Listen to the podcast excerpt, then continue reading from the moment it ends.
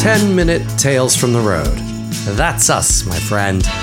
I'm Doug Wallace from TravelRight.today, helping you make every holiday minute count.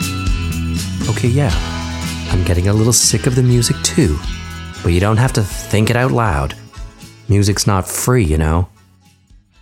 I enlisted the help of a few Western Canadians for this episode's how to, and I'm sure some of you Americans will also be able to relate to how to get your snowbird ducks in a row. Number one, write a checklist of things to shut down or turn down furnace, water, hot water tank, etc. Unplug the central vac, the dryer, TV, phone, Wi Fi. Un- unplug everything from the wall that isn't necessary. Plugged in things suck up power even when they're not being used. Is that a myth? I'm just going to go with it. Number two, clear out the fridge of anything that will spoil a no brainer. Put all dry foods that may expire in the freezer. Number three, rig up a few lights. Set some lights inside to go on at dusk so pesky burglars will think you're at home watching the hockey game. An outside light, too. My sister has a light set up with a red bulb that will glow in the window if the furnace goes out. She's very clever. Enlist a neighbor to watch that your power's on. Number four, a home security system will make you feel more secure. Maybe get one that also monitors the detection of heat and water. When we burn the toast at home, the nice Nest lady reminds us that the alarm will sound, the alarm is loud. Number five, set up your mail to be forwarded down south or get a family member to pick it up. Canada Post will forward your mail anywhere in the world, apparently but uh, I have no idea how much that costs. Probably lots.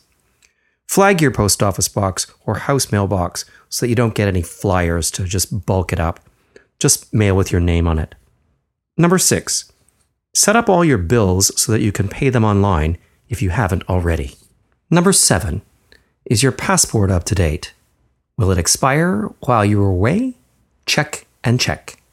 Number eight, Make sure that your travel insurance will cover you for this extended time away from the house. My travel insurance, for example, only covers trips that are up to 16 days long, I think. Anything longer than that, and I have to make a special arrangement. Be sure your insurance includes everything you need it to, i.e., read the fine print or call the insurer and ask a million questions. That's what they're there for. Number nine, pills.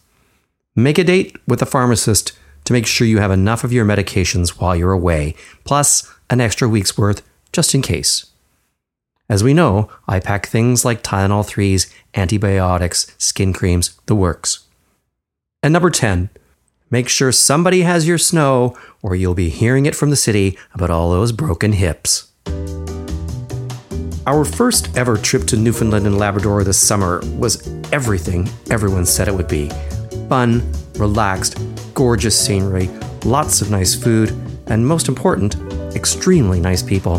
Like Ireland nice. That's nice.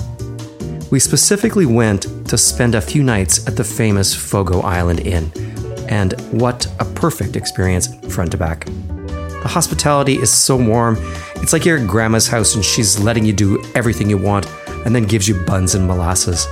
There are wood burning stoves in the rooms and colorful, locally made quilts and wooden furniture. The whole place is part of a giant local charity, with all of the inn's profits going back into the Fogo Island community in some way.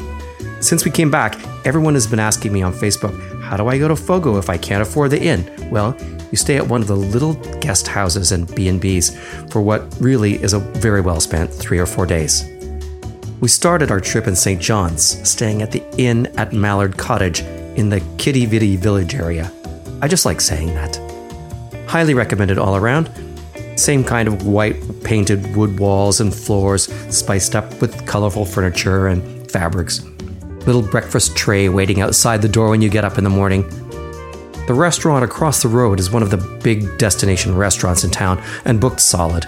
So before you go, visit mallardcottage.ca. And yes, there were ducks. Okay, here comes the downer part of the program. I'm that guy who always has a safety net of some kind, a Boy Scout ready for emergencies, right?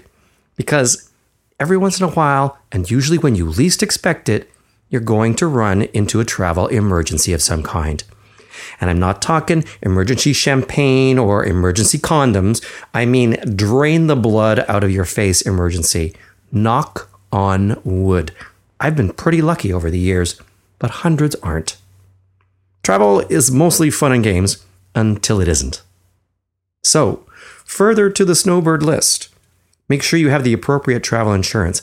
I also have scuba diving insurance, and we top up rental car insurance abroad because you just don't know how you're covered, even in familiar places like the UK. We also travel with all of our important info in the cloud somewhere JPEGs of our passports, driver's licenses, any essential info that would be lost if our knapsacks were lifted. But the biggie is losing your passport or your luggage or everything you own except your shirt. Like, what if somebody robbed you completely, even your shoes? Canadian Consulate to the rescue here. Here's the message make sure you travel with the address, phone number, and email address of the Canadian consulate in whatever city or country you're visiting. The Ottawa Embassy lets you call collect 613 996 8885. Here is another biggie you need to memorize. If you are in total trouble, like you fell asleep at some guy's house and wake up on a mattress in the corner of a parking garage with a big bandage over your kidneys, the email address is sos at international.gc.ca. Seriously, memorize it. Say it with me sos at international.gc.ca. And speaking of SOS, there was this couple recently on a flight I was on, traveling with their two kids. I don't know, maybe eight and 10. And you could just see they were all going to be trouble. Carping at each other down the aisle, stowing hand luggage and taking forever, holding up the line, oblivious to everyone and everything.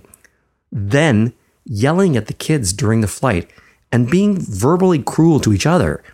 It was kind of abusive and uncomfortable. Everybody's looking around. But then the mom who was behind me started putting her knees up on the back of my seat, like kneading my lumbar with her knees, sitting cross legged. I had to stand up and look at her directly. I'm like, I can't say anything because I'm just too Canadian, but you're a fucking moron. Then later, she puts her bare feet on both my armrests, which I had to bash with my elbows so she would take them down.